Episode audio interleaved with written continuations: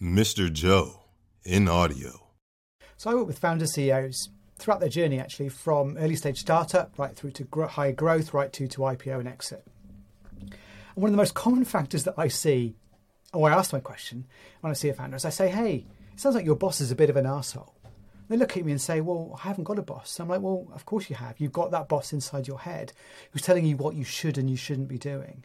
And symptoms of if your boss is an asshole, symptoms of your boss being an asshole are things like this. You're working 60 hour weeks, you're working every weekend.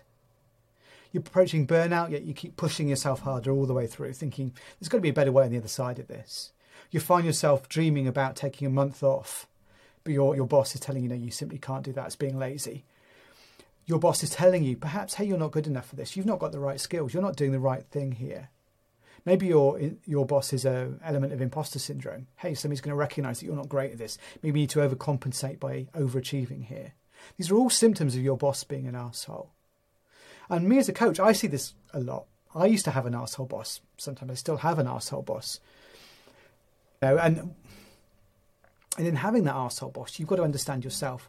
How can I start to talk to this boss to help me feel better about what I'm doing? To try and switch off this constant internal critic or internal push that's making me work when I don't want to work and undermining exactly how I feel, this feeling of anxiety or challenges all the way through that I'm doing. How do you deal with that internal boss?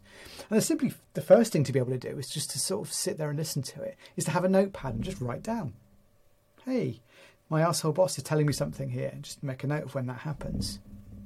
And what that allows you to do is the more you make a note of when your asshole boss is talking and driving you to do something that perhaps you don't think you need to do or is driving you for a different reason, as soon as you start to notice that, you can start to do something about it. You start to notice when that's turning up.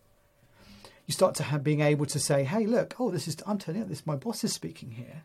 And then once your asshole boss is speaking, you think, well, hey, okay, my asshole boss is speaking here. At this point, you've got a choice if you can listen to them or not. As soon as you start to notice it, you've then got a choice. Do I need to listen to it? Do I not? What choices have I got in this particular situation?